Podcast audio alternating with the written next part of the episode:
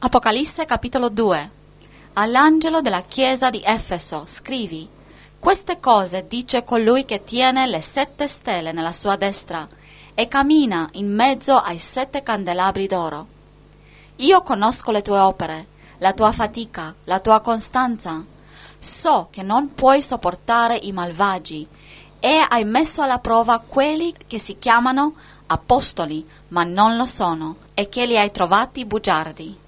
Ecco, qui vediamo per esempio una, una, situazione che ci sono degli apostoli in una chiesa, quella di Efeso, che sono stati trovati bugiardi. Come hanno fatto questo? Guarda, leggimi una scrittura, Atti 17, 10 e 11. Atti 17, 10 e 11. 10 e 11. Ma i fratelli subito di notte fecero partire Paolo e Sila per Berea ed essi, appena giunti, si recarono nella sinagoga dei giudei. Or questi erano di sentimenti più nobili di quelli di Tessalonica, perché ricevettero la parola con ogni premura, esaminando ogni giorno le scritture per vedere se le cose stavano così. Ecco, qui vediamo una chiesa, quella di Berea, che esaminava le scritture ogni giorno per vedere se quello che Paolo predicava fosse vero o falso. Che bello. Vedi, qui per esempio in questa chiesa di Efeso dice, hai avuto lì, c'erano dei falsi apostoli che li ha trovati bugiardi. Oggi ci sono delle chiese con degli apostoli veri, dei pastori veri, e chiese con apostoli e pastori falsi. E come si può, si può riconoscere? Come dice lì, Atti 17-11. Ricercavano ogni giorno le scritture per vedere se le cose stavano così. Allora con la Bibbia? Con la Bibbia. La Bibbia è un metro di misura.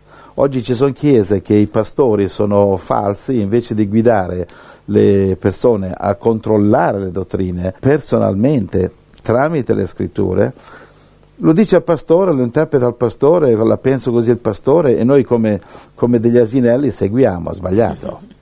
Questo io le chiamo chiese zombie, che sanno solo dire sì, sì, sì, sì, sì, sì, il Dio pastore ha sempre ragione. Attenzione!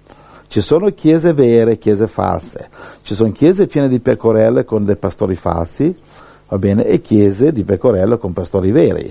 Come si sa la differenza? Perché tutte appartengono alla mia religione, alla mia denominazione? Assolutamente no. Spero che no. non dovete credere a me, credete alle scritture. Amen. È qui che eh, vengono i falsi profeti e dicono, sai, quel diploma attaccato alle pareti, studiato eh, 30 anni, sempre misurare con le scritture. Qui li hanno trovati bugiardi. Quindi un avvertimento, fratelli, se eh, siete una vera chiesa di Filadelfia, tipo Filadelfia, il pastore sarà felicissimo che, lo, che controllate tutto con le scritture. Amen. Quando il pastore invece non è molto contento è perché è un pastore falso. Un vero pastore è contento quando i fratelli fanno domande in base alle scritture. Scusa, non capisco eh, questo e questo, non capisco quello e quello. E allora se la dottrina è falsa, dice, wow, bla bla, devi credere per fede. Falso.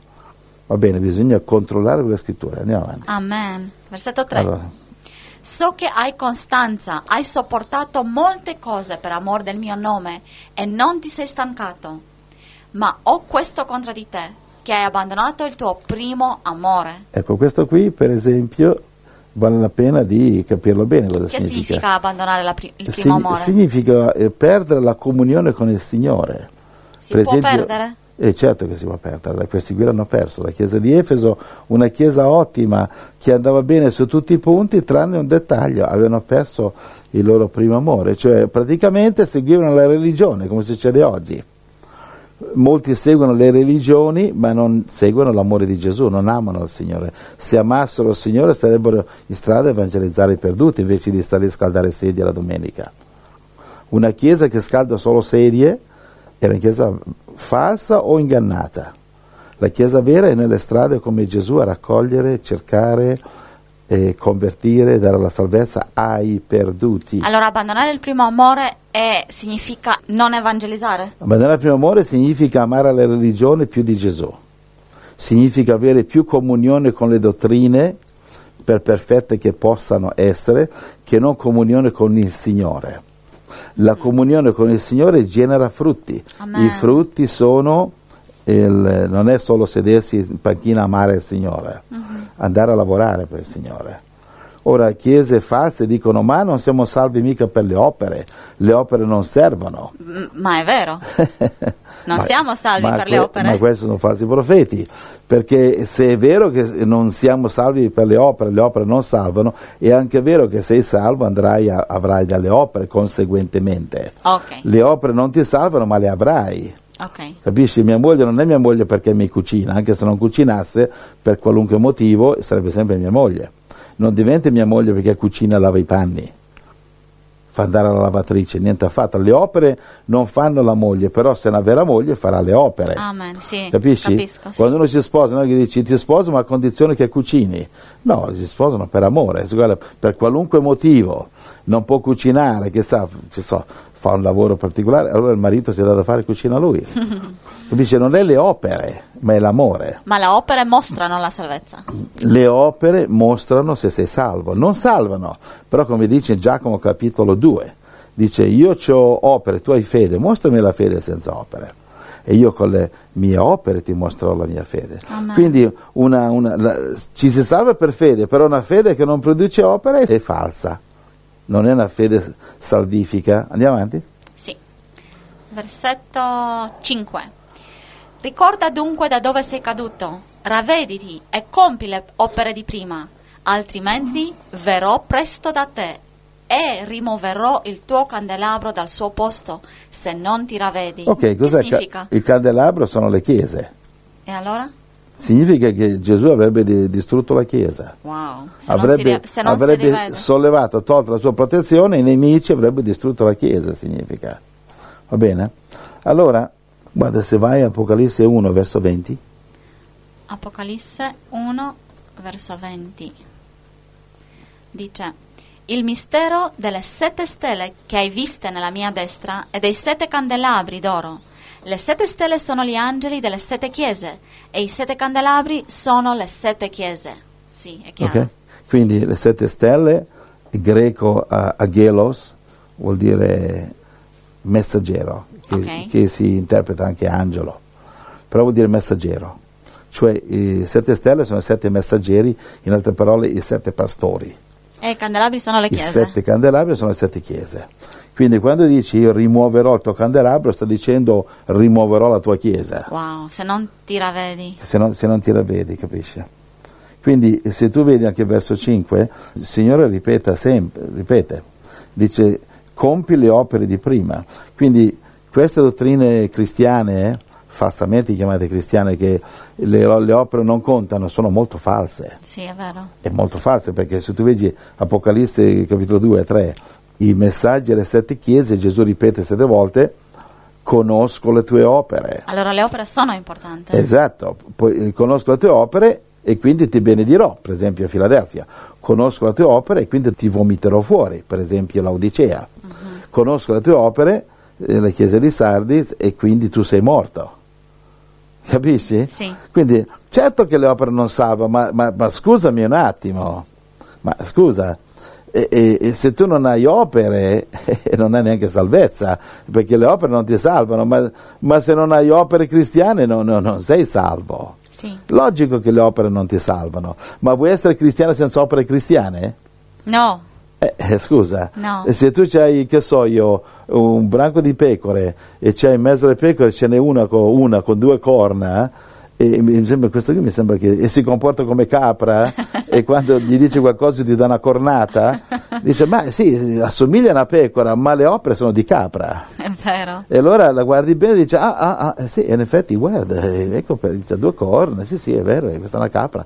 Quindi tu puoi essere in una chiesa di pecore, però se tu ti comporti come una capra, eh, capisci, è mormone, ti lamenti, dai fastidio al pastore, porti divisione, non sei in unità, non aiuti il pastore, non vai a evangelizzare, eccetera, eh sì, certo, sei in una chiesa di pecore, eh, sei camuffato con le pecore, sei vestito da pecora, c'hai il pesciolino attaccato alla, alla macchina, la crocettina attaccata al collo, però se, se tu mormori sempre, ti lamenti sempre, non vai a evangelizzare, mormori, non aiuti il pastore, sto parlando di una chiesa buona con un buon pastore, e allora tu sei una capra. La tua salvezza è solamente religiosa. È. Andiamo avanti? Sì, versetto 6. Tuttavia è questo che detesti le opere dei Nicolaiti, che anche io detesto. I Nicolaiti erano una setta, era una setta che diciamo erano fuori binario, erano una setta che predicava che il, il sesso non è peccato. wow. Capisci? In effetti il sesso non è peccato perché Dio ha creato Adamo ed Eva, andate e moltiplicatevi, prima, del- prima della caduta. E allora? In eh, Genesi capitolo 1 verso 28 dice andate e moltiplicate. Il sesso non è peccato, Adamo ed Eva devono moltiplicarsi. Molti interpretano lei che il frutto proibito fu il sesso, non è vero. Prima della caduta Dio li comandò di moltiplicarsi, quindi Mhm. di poter avere sesso. Bene, però Adamo ed Eva era una coppia. Ora i Nicolaiti predicavano sesso si può avere con tutti, con tutto, in qualunque momento, invece è sbagliato. Wow. Cioè, perché, scusa, e, e lì subentra l'adulterio, subentra la fornicazione, subentra di tutti i colori. Sì. Quindi io, no- io non sono d'accordo che il sesso è sempre senza peccato, assolutamente no. Ci sono, ci sono dei parametri che si chiamano il matrimonio, devi camminare nel parametro del matrimonio, allora non è peccato. Amen. Allora glorifichi Dio, come dice Paolo nell'epistola, dice il letto, mi pare ai ebrei, dice non è contaminato, è santificato. Il, il letto matrimoniale, quindi mm, ottimo. Amen. Però se lo fai fuori binario, fuori dallo spirito, eccetera, è chiaro che... E quindi i Nicolaiti erano questi e Gesù dice qui, eh, hai questo, detesti le opere Nicolaiti che anch'io detesto. Ok? Quindi il sesso, come- qualunque altra cosa, se non è regolato alla prova di Dio, diventa peccato, ma è logico. Sì. È, è peccato mangiare un pezzo di pane? No. E però se trovi a rubare, allora è peccato. ok, andiamo avanti allora. Siamo, Ok. siamo d'accordo. Versetto 7. Chi ha orecchie ascolti ciò che lo Spirito dice alle chiese. A chi vince, io darò da mangiare dall'albero della vita, che è nel paradiso di Dio. Alleluia. Ok? Quindi questo Apocalisse capitolo 22, arriveremo lì. Verso, verso 8. Ok, 8. All'angelo della chiesa di Smirne scrivi: Queste cose dice il primo e l'ultimo, che fu morto e tornò in vita. Ok, questa è la seconda chiesa del libro dell'Apocalisse. Ci sono sette chiese alle quali questo messaggio fu inviato da parte di Gesù attraverso Giovanni. La seconda chiesa è Smirne. Quindi la prima chiesa era una chiesa che sembrava abbastanza buona, però gli mancava una cosa. Dice, guarda, io ti ri- rimuoverò la tua chiesa se non, torni, se non torni al primo amore. Che è Gesù. Sì, che è Gesù. Quindi capite, le chiese, ci sono chiese oggi che hanno dottrine perfette, perfettissime, però sai che le dottrine perfette non servono a niente? No? Cioè, niente servono, assolutamente niente. Niente. Come mai? Perché i farisei le avevano le dottrine perfette. Tu vedi in Matteo 23, verso 1 e 2, Gesù dice: I farisei si siedono sulla cattedra di Mosè, tutto quello che vi dicono obbedite, però non fate come loro fanno. Quindi le chiese che oggi si sentono superiori perché loro capiscono tutto della Trinità, capiscono tutto del battesimo dall'acqua, tutto del battesimo dello Spirito Santo, tutto delle lingue, eccetera, ma se non hanno amore, se non hanno comunione, se non tornano al primo amore, se si sono separati dal primo amore, bene, Gesù non, non- non li considera una buona chiesa. Buona chiesa può anche essere fuori binario dottrinalmente, sai? Puoi anche dottrinalmente, in buona fede. I discepoli, vedi negli, nei Vangeli, erano fuori binario spesse volte. Sì. Spesso, chiamiamo fuoco del cielo e facciamo una, una grigliata. Gesù ha detto, ma no, assolutamente no. In Luca capitolo 9, no? Capisci? Quindi può essere anche essere, ti puoi sbagliare, io, io non capisco la Trinità, non capi- va bene, la capirai. L'importante è che ami il Signore, Amen. l'importante è che sta- sta cercando di capirla. Arriva il fariseo, ah ah ah, io capisco tutto del Trinità, battesimo, controbattesimo e tutto, sono superiore. No, tu non sei superiore se non hai uno, amore e due, se non hai comunione con Gesù. Alleluia. Quindi attenzione a questa storia che le, fa- che le buone dottrine, perfette dottrine eh, eh, rendono superiori, non è vero, è l'amore che ci rende superiore. È meglio essere un asinello pieno di amore che un intelligentissimo scienziato che capisce tutto sull'evoluzione delle scimmie, eccetera, e non capisce niente di Gesù. Amen. Andiamo avanti? Sì, versetto Vai. 9. Io conosco la tua tribolazione, la tua povertà, tuttavia sei ricco. E le calunnie lanciate da quelli che dicono di essere giudei, Le calunnie. ok, e le calunnie lanciate da quelli che dicono di essere giudei e non lo sono, ma sono una sinagoga di Satana. E quindi attenzione ai falsi, ai falsi ebrei, ai falsi giudei. Ma parleremo di questo più avanti quando arriviamo a Apocalisse um, 3.9 che è un parallelo. Ok? Andiamo avanti? Sì, verso 10. Non temere quello che avrai da soffrire. Ecco, il diavolo sta per cacciare alcuni di voi in prigione, per mettervi alla prova, e avrete una tribolazione per dieci giorni. Sii fedele fino alla morte, e io ti darò la corona della vita. Ecco qui vediamo versi Eh. 9 e 10, una ripetizione, parla di tribolazione. Quindi vedi la falsa dottrina di oggi, questi falsi predicatori, falsi profeti che dicono la Chiesa non passerà la tribolazione. Ma, ma qui no- non parla del, del rapimento, fratello Giuseppe. esatto. E allora? E allora non c'entra niente il rapimento con questo. Per oggi usano questo, questo punto, dicono eh, la Chiesa non passerà la tribolazione, di conseguenza l'unica scappatoia sarà di essere rapiti prima della tribolazione. Sbagliato, sbagliatissimo, la Chiesa passa la tribolazione. Perché mai la Chiesa non deve passare la tribolazione? E dove dice questo per i fratelli che non conoscono? Beh, Matteo ve- 24 ah, al 21 dice tribolazione, eh, passerete la tribolazione, avanti al verso 29, dopo di quello arriva la- il rapimento. Ok, studiate, fratelli. Sì, ma ci sono tanti altri Sì. modi che noi dimostriamo che il rapimento è dopo la tribolazione. Quindi attenzione alle false dottrine. In nessuna parte nella Bibbia dice che la Chiesa non passa la tribolazione, ma l'ha passato tutti la, la tribolazione, tutti quanti. Israele è stato tribolato a 400 anni in Egitto, infatti 430 anni. E Israele è stato tribolato, massacrato, distrutto dagli assiri, dai babilonesi, dai romani, eccetera, ma, e tante altre volte per la loro caparbia disobbedienza. Va bene, la Chiesa tribulata per 300 anni, i primi 300 anni. Le- I cristiani veri negli ultimi 2000 anni sono stati tribulati. Oggi la Chiesa è tribulata dai musulmani, vengono uccisi, trucidati a centinaia e, di- e peggio, e peggio le cose andranno. Come mi dici tu che la Chiesa non passa la tribolazione perché Dio ci ama? Dio ci ama ma l'ha passata anche Gesù la tribolazione. La tribolazione è... Mm. È parte viene, della viene. vita di cristiano. Se viene, viene, siamo Sì. soldati. Amen. Un soldato non è che dice appena si comincia a sparare io mi arrendo, no. Eh. Il soldato è lì per quando si spara. Amen, amen, amen. Quindi prepararsi alla tribolazione, infatti Gesù dice tribolazione fino alla morte, dieci giorni, e sii fedele e ti darà una corona di vita. Alleluia. Ok, Andiamo avanti? Sì. 11. Chi ha orecchie ascolti ciò che lo Spirito dice alle chiese. Chi vince non sarà colpito dalla morte seconda. Beh, morte seconda non so se vogliamo parlarne adesso, ne parla in Apocalisse 21 e 22, ne parleremo più avanti, credo, vero? Sì. E questo è un punto dottrinale molto importante che lo studieremo in Apocalisse 21 e 22 e cominceremo dal capitolo 20 infatti.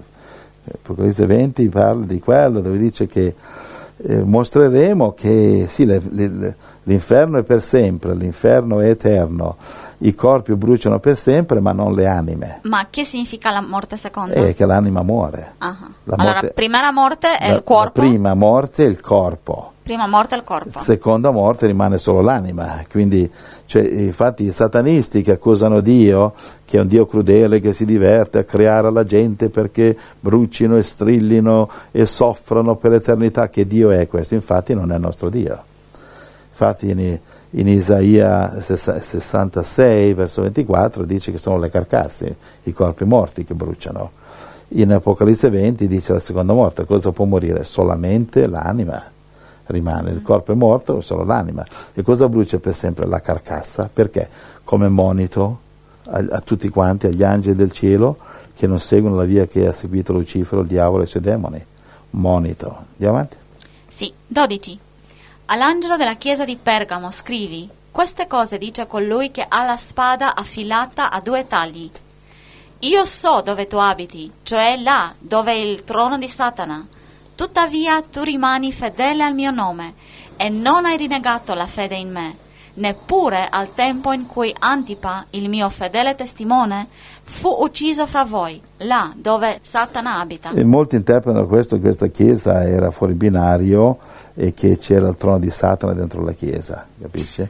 È così? In realtà non è così. Allora che significa? Significa che Pergamo era una città speciale nell'impero romano perché loro eh, adoravano l'imperatore e l'imperatore per premiarli li, li aveva eh, dichiarati esenti dalle tasse. Era l'unica città in Asia minore, cioè Turchia, che non pagava le tasse. Capisci? Però In cambio loro adoravano l'imperatore, avevano costruito una statua all'imperatore e lo adoravano, gli bruciavano gli incensi, lo adoravano come Dio, eccetera. Allora, questo è il trono di Satana? Quello è il trono di Satana, Ah, ok. perché l'imperatore romano si dichiarava Dio. Mhm, Di sì, conseguenza eh, sono stati molti imperatori che sono stati posseduti da Satana e Satana attraverso l'imperatore, una specie di anticristo diciamo, e riceveva l'adorazione del mondo perché l'imperatore romano dominava il mondo. Mhm. Quindi dichiarandosi Dio, e allora eh, Satana attraverso dall'imperatore si faceva adorare come Dio. Mhm, Sì, capisco. 14. Ma ho qualcosa contro di te. Hai alcuni che professano la dottrina di Balaam, il quale insegnava a Balak il modo di far cadere i figli di Israele, inducendoli a mangiare carni sacrificate agli idoli e a fornicare. Ok, questa è la dottrina di Balaam, ti ricordi la storia di Balaam, vero? Sì, nel E Vecchio questi due numeri, capitolo 22 al 25, Balaam è andato a maledire eh, Israele, pagato da Balak, il re di Moab, però eh, Dio gli diceva non lo maledire perché sono benedetti. E allora cosa è successo? In- Nel libro dei numeri non, lo- non si capisce bene, però qui, infatti, questa scrittura qui, Apocalisse 2,14, mettendole insieme a quei capitoli di- del libro dei numeri, si capisce tutto Mm, perché là non è così chiaro. Allora, siccome ehm, Balaam non poteva maledire Israele, allora ha, ha fatto un piano insieme a Balak, il re di Moab. Allora ha detto, eh, prepara le tue donne, le tue, le tue donne più sexy che hai, portale al Tempio e indurremo gli israeliti ad avere sesso con queste donne e quindi a peccare e allora costringeremo Dio a maledirli. mm, Quindi praticamente hanno cercato di eh, manovrare, eh, burat- burattinare Dio. Hanno usato Dio come un burattino praticamente. In che senso? Cioè, nel senso che non potevano costringere Dio a maledirli, che Dio ha detto no, sono benedetti e no- non li voglio maledire. Perché Balaam era un vero profeta, fuori binario però, amante del denaro. E allora lui ha detto a Balak, il re, manda le donne e, invita- e invitare, invita gli israeliani a- al Tempio. Va bene, al Tempio e allora si- c'erano le, le prostitute del Tempio. Se tu andavi lì, adoravi Baal, adoravi il dio pagano, le donne e ti davano, eh, si offrivano sessualmente. Quindi era una, diciamo, un'esca eh, potentissima, capisci? Come un bordello gratis, prostituzione gratuita. E infatti israeliani, eh, gli ebrei abboccarono all'amo e Dio li punì, distrusse, mi pare 20-25 mila morirono come punizione di Dio. Però dopo cosa succede quando tu usi Dio? Infatti, Verrà la punizione? Ba- Balaam fu ucciso dalla spada più tardi, più avanti nel libro dei numeri. Quindi qui eh, illumina quello che successe lì e in che modo Balaam riuscì a fare maledire e uccidere più di 20.000 ebrei. Quindi attenzione. E, e Dio, fedele alla sua parola, li punì, però dopo punì anche Balaam. Andiamo avanti? Mhm, Sì. 15. Così anche tu hai alcuni che professano similmente la dottrina dei Nicolaiti. Ok, lo stesso, abbiamo parlato prima, sono perversioni sessuali che dicevano che il sesso non è peccato, eccetera, però eh, il Signore è contro di questo. Quindi questa è la seconda chiesa che c'è questo problema. Mm, Quindi era più di una chiesa. Quell'altra qual era? La chiesa precedente, credo, no? Che credo che era Smirne? No, era la chiesa di Efeso. La chiesa di Efeso, verso, verso 6, 2, 6, dice che loro detestavano le opere dei Nicolaiti, che anche lì cercavano di infiltrarsi a Efeso. Quindi attenzione a queste dottrine dei, dei, dei Nicolaiti che qui vediamo aveva infiltrato Pergamo, verso 14 e 15. Andiamo avanti. 16. Ravvediti dunque, altrimenti fra poco verrò da te e combatterò contro di loro con la spada della mia bocca. Ok, puoi leggere Galati 5,4, per favore. Galati. Quindi qui 5. vediamo che Gesù combatte con la sua spada contro certi membri di una chiesa. Sì. Quindi attenzione a non addormentarsi dicendo io sono nato di nuovo, ho lo Spirito Santo, sono sotto la grazia. Attenzione che Gesù combatte contro di te. E il primo combattimento è che se tu esci di binario e cominci a seguire dottrine sbagliate e vieni avvertito e non ti penti, Viene avvertito con la parola scritta, come noi abbiamo fatto tante chiese, però non ci hanno ascoltato. E allora Gesù viene e combatte con la sua spada. Una maniera che combatte è, è secondo Tessalonicesi capitolo 2, che manda un, un, inganno che tu finisci ingannato. Dio, Dio manda un inganno secondo Tessalonicesi. A proposito? A proposito. Per ingannarti? Propo- no per ingannarti, perché tu hai respinto la verità. Ah, allora è tu, tua Leggilo. colpa. Le, leggi questo che c'è lì, c'è lì e poi vai a seconda Tessalonicesi. Galati 5:4 Voi che volete essere giustificati dalla legge siete separati da Cristo, siete scaduti dalla grazia. Ecco, secondo Tessalonicesi 2. Quindi dalla grazia si può cadere. Attenzione, anche secondo Corinzi 6 parla di quello. Dalla grazia si può cadere non addormentatevi che siamo sotto la grazia, fratelli. Allora come si può La grazia è la potenza di Dio affinché mettiamo in pratica la parola di Dio, ci dà la potenza. Ma la grazia non è una licenza, un assegno in bianco, io faccio quello che mi pare. Leggi, secondo Tessalonicesi, verso 10. Che capitolo?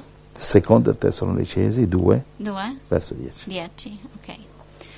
Con ogni tipo di inganno ed iniquità a danno di quelli che periscono perché non hanno aperto il cuore all'amore della verità Questo per essere salvati. Questa è la chiave, non hanno aperto il cuore all'amore. Vai avanti. Per essere salvati. Perciò Dio manda loro una potenza d'errore perché credano alla menzogna. Vai avanti. Okay?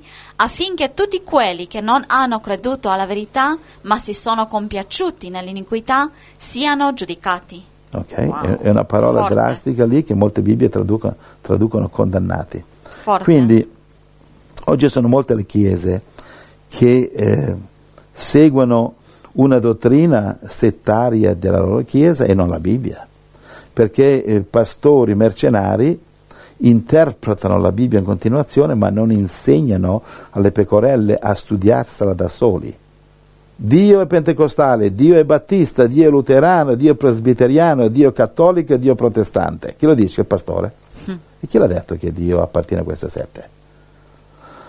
C'è solo una chiesa vera al mondo ed è la chiesa del corpo di Gesù Cristo. Amen.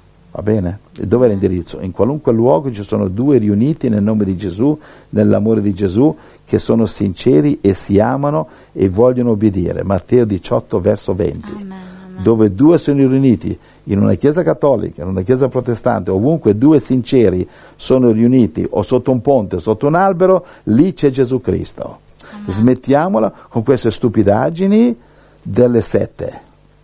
Che se non appartiene alla mia setta, pardon, la mia grande religione, e allora tu vai all'inferno. Bugie del diavolo. Io devo appartenere a Gesù, non alla tua chiesa per essere salvo. La tua chiesa ci posso venire per scambiare, perché scambiamo un po' di amore, mangiamo insieme, lodiamo insieme, cantiamo insieme, saltiamo insieme, gridiamo insieme, amiamo insieme il Signore, ma non scaldiamo le panchine insieme però. Dopo che abbiamo saltato abbastanza andiamo in strada e facciamo saltare su e giù anche qualcuno che è perduto, qualcuno che la salvezza non ce l'ha e noi stiamo lì sederci sulle panchine finché ci crescono i funghi so, sotto il nostro di dietro. Va bene? Amen. Dio ci aiuti. Andiamo Amen. Apocalisse 2, 17. Chi ha orecchi ascolti ciò che lo Spirito dice alle chiese.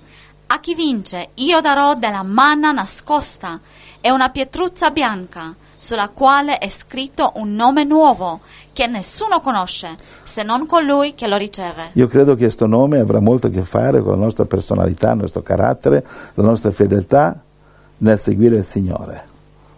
Io credo che questo è un po' come il grado, perché in cielo mica sono tutti uguali come i comunisti, eh? In cielo ci sono angeli, arcangeli, ci sono i santi, ci sono i 144.000, ci sono i 24 anziani intorno al trono di Gesù. Dove dice di questo? Dio. Apocalisse capitolo 5 e 6. Va bene, ci sono gli anziani lì. Quindi tu ricevi una pietruzza col tuo nome, va bene, fedele, infedele, degno, indegno, Hmm. eh, sposa o vomito. Wow. Dove dice questo? Chiedimi. Sì, dove dice Eh, questo? grazie, è una buona domanda. Lo dice Apocalisse 3 eh, dal 7 fino al, 20 al 21, al 22. Filadelfia e Laodicea, tutto lì. Anzi, dal, dal verso primo al 22, perché la prima chiesa è quella mezza morta, Mm. c'è solamente Filadelfia e mezzo che va bene. Andare avanti? Sì, 18. All'angelo della chiesa di Tiatiri scrivi: Queste cose dice il figlio di Dio, che ha gli occhi come fiamma di fuoco e i piedi simili a bronzo incandescente. E qui siamo alla quarta chiesa del capitolo 2, ci sono altre tre chiese nel capitolo 3. Qui siamo alla chiesa di Tiatiri, la famosa chiesa di Jezebel. Andiamo avanti a leggere. Io conosco le tue opere, il tuo amore, la tua fede, il tuo servizio, la tua costanza. So che le tue ultime opere sono più numerose delle prime. Ma ho, Ho questo, questo contro, di te, che tu tolleri Jezebel, quella donna che si dice profetessa, e insegna e induce i miei servi a commettere fornicazione e a mangiare carni sacrificate agli idoli. Che questa poteva essere una donna vera, materiale, o poteva essere invece un insegnante che insegnava dottrine false, come per esempio commettere fornicazione, mangiare carne, sacrificate agli idoli. Fornicazione probabilmente è una contaminazione dei Nicolaiti. Dunque, in- tradotto nella nostra lingua, diciamo oggi, questo potrebbe essere una chiesa che ama le cose del mondo, il materialismo, e mangia le cose sacrificate agli idoli, cioè il materialismo che il mondo sa- sacrifica a Satana, ecco che molti cristiani se lo mangiano. Come? Mangi, eh, sto parlando a livello spirituale, mangi i messaggi della televisione, mangi i messaggi dei politici, ti piace eh, assaggiare lo sport e, tant- e via così dicendo. Cioè, quindi attenzione, separarsi dal mondo, separarsi. A casa nostra noi non guardiamo televisione diretta, non ce n'è, guardiamo solo film cristiani, punto e basta. Alleluia. Ok, io ho sei figli e tutti sono davanti al Signore. E ci ha- ci cambiato guarda- la vita questa qui- cosa. Eh, qui si guarda solo s- film cristiani, i film del diavolo, la televisione del diavolo qui non entrano. Va bene? Amen. All'inferno, fuori di qui, qui vogliamo solo Gesù, la nostra casa è dedicata a Gesù e Alleluia. siamo tutti felici, non siamo perfetti. Sì. Io sto ancora imparando, va bene? I miei figli mi insegnano molto e io insegno loro qualcosa. e insieme, in unità, amiamo il Signore. Amen. Perché ci siamo separati dal mondo. Siamo nel mondo, certo. Incontriamo tantissima gente, però li evangelizziamo, però facciamo amicizia. Andiamo. Amen. 21. Le ho dato tempo perché si ravvedesse, ma lei non vuole ravvedersi della sua fornicazione. Quindi Gesù gli dà la possibilità. Che succede dopo, visto che l'ha respinta? 22. Ecco, io la getto sopra un letto di dolore e metto in una grande tribolazione coloro che commettono adulterio con lei, se non si ravvedano delle opere che ella compie. 23. Metterò anche in morte i suoi figli, e tutte le chiese conosceranno che io sono colui che scruta le reni e i cuori, e darò a ciascuno di voi secondo le sue opere. Ok? Wow. Secondo le sue opere. Quindi fratelli che vi siete, vi siete addormentati sul cuscino della grazia, svegliarsi. Svegliarsi perché sì, siamo salvi per grazia la- e la, la salvezza non si può perdere, però attenzione, come vedremo nel prossimo capitolo, verso 11, possiamo perdere la corona. Cos'è la corona? Corona è tante cose, a cominciare con la sposa di Cristo, a cominciare con l'olio nelle lampade, a cominciare con entrare nella camera nuziale a cominciare con non essere chiusi fuori come le vergini stolte, senza olio. Quindi ecco, queste sono le opere, infatti lo dice anche in Apocalisse 19, verso 7 al 9 credo, dice cos'è con i vestiti bianchi? Sono le opere dei santi, le opere dei santi, non le opere di Cristo, le opere di Cristo attraverso i santi, le opere che i santi hanno fatto nel nome di Cristo. Cristo nella croce ci ha dato la salvezza gratis, una cosa che noi non potevamo ottenere, ma tutto il resto dobbiamo cooperare e fare la nostra parte. Sì ci dà lo Spirito Santo, sì ci dà la potenza, ma se noi non ci diamo da fare, il meccanico ti dà la macchina, ma se te non metti in moto e non, e non vai via, la macchina non funzionerà da sola. Sì, Gesù ti dà questa grandissima potenza, la grazia, lo Spirito Santo, ma no- mentre tu sei, sei- sei seduto in chiesa a cantare, a dormire, nello Spirito, lo Spirito Santo non va fuori a evangelizzare le anime da solo, si serve di noi. Sì, è vero. Andiamo avanti? No. No. è molto, molto, molto duro quello che dice qui, che Gesù getta in un letto di dolore a questa donna e anche mette a morte i suoi figli. Come puoi spiegare questo? Perché Gesù ci vuole eh, sani, non vuole che noi mo- moriamo. Beh, Allora, la prima cosa, attenzione ai falsi profeti di oggi, ok? Che diciamo il, Signore non fa queste cose, il Signore non fa questo, il Signore non fa quello. Se, se Gesù gli dà la possibilità di, di pentirsi e uno non si pente, in amore Gesù gli dà anche una malattia per fermarlo ad andare all'inferno, è possibile? Wow. E mette a morte i figli, evidentemente anche questi qua hanno passato il limite del pentimento e si sono rifiutati. Okay? È come il diavolo, eh, si sono rifiutati di pentirsi, evidentemente o erano non salvi, salvezza falsa, o sono andati a un giudizio di Dio come cristiani, non si sa questo. Allora la chiave è che Gesù le ha dato tempo di ravvedersi. Tempo di ravvedersi, di pentirsi, hanno rifiutato Hanno e qui rifiutato. arriva il bastone. Se non ti ravvedi ti combatterà co- contro di te con la spada alla mia bocca. Cos'è la spada? La parola. Mhm, Capisco. De- de- capisci? Sì. Quindi e questa è una maledizione? Eh, chiama la maledizione, certamente. Certamente, perché se lui mette a morte i figli è una maledizione. Quindi oggi molte chiese, questo mostra perché molte chiese sono piene di malattie, piene di debiti, maledizioni finanziarie di tutti i colori, loro cercano la benedizione degli uomini, essere esenti dalle tasse. Invece bisogna cercare la benedizione di Dio, essere esenti dalle maledizioni del diavolo, ubbidiendo a Gesù, ma se noi ubbidiamo al diavolo e disubbidiamo a Gesù, ecco che il Signore eh, eh, innalza, toglie la sua protezione e arriva la maledizione sotto forma del diavolo che ci persegue, anche dando cancri, malattie, maledizioni finanziarie e anche morte. Dove lo dice? Esattamente qui. Sono eccezioni, però e questa, eh, ogni qualvolta un cristiano rifiuta di pentirsi da un cammino che sta facendo sbagliato, ecco che arriva la- il bastone di Dio. Il giudizio. Il bastone, il giudizio, il Sì. bastone. Va bene? Sì. 24. Ma gli altri di voi, in Tiatiri, che non professate tale dottrina e non avete conosciuto le profondità di Satana, come le chiamano loro, io dico, non vi impongo altro peso, soltanto quello che avete, tenetelo fermamente finché io venga. A chi vince e persevera nelle mie opere sino alla fine, darò potere sulle nazioni, ed egli le reggerà con una verga di ferro e le frantumerà come vassi d'argilla. Wow, vasi d'argilla, di ceramica. Quindi chi persevera nelle opere di Gesù Cristo avrà potere sulle nazioni, come dice in Luca, credo capitolo 22, dice è stato fedele con dieci talenti, qui ci sono dieci città, Wow. fedele con cinque talenti, prendi cinque città. Cioè questo mondo, il mondo futuro, la nuova terra, ci saranno nazioni, come vedremo più avanti in Apocalisse, e se- serviranno dei re per, per guidare, do- dominarli, reggerli. Vai avanti lì, Apocalisse 5, verso 10. Quindi eh, alcuni di noi, quelli fedeli, saranno re, regine, principi, principesse e eh, avranno un regno, come dice Gesù in eh, Matteo 19. eh.